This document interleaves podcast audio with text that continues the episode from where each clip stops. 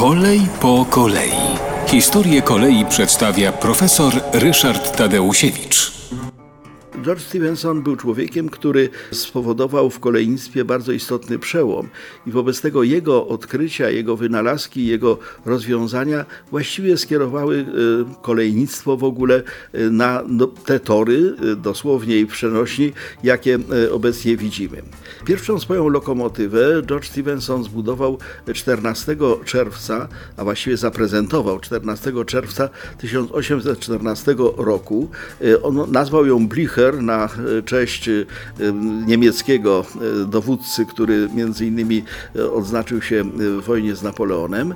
Ta lokomotywa była w stanie uciągnąć 30 ton ładunku z szybkością 60 km na godzinę. Ona pracowała dla kopalni, no i przewoziła węgiel. Zresztą pierwsze pociągi najczęściej budowano do tego, żeby potrzebny wszystkim, a jednocześnie ciężki surowiec, jakim był węgiel, przewozić z kopalni do miejsca, gdzie miał być wykorzystany mm, w taki czy inny sposób. W 1822 roku e, George Stevenson zbudował linię kolejową, niedługą, 13 km, e, z Hitten do e, Sutherlandu i to była pierwsza linia kolejowa, gdzie w ogóle nigdy nie wykorzystywano zwierząt, nie była ciągnięta przez konie.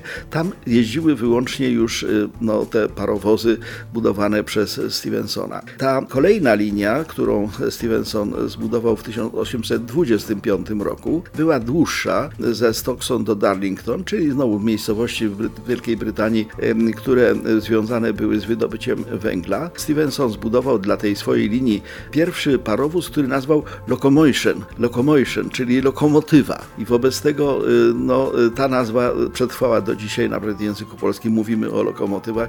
Dobrze pamiętać, że ta nazwa powstała w 1825 roku, dawna. Pierwsza jazda tej locomotion, czyli tej lokomotywy Stevensona.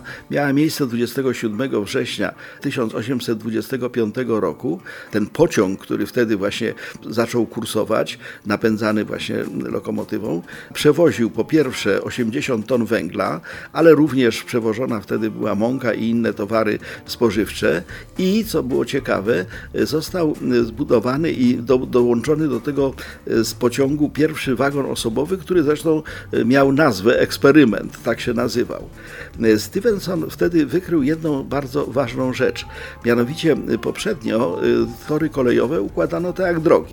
Do góry, na dół. Oczywiście były kłopoty, bo trzeba było hamować, trzeba było wspinać się pod te góry.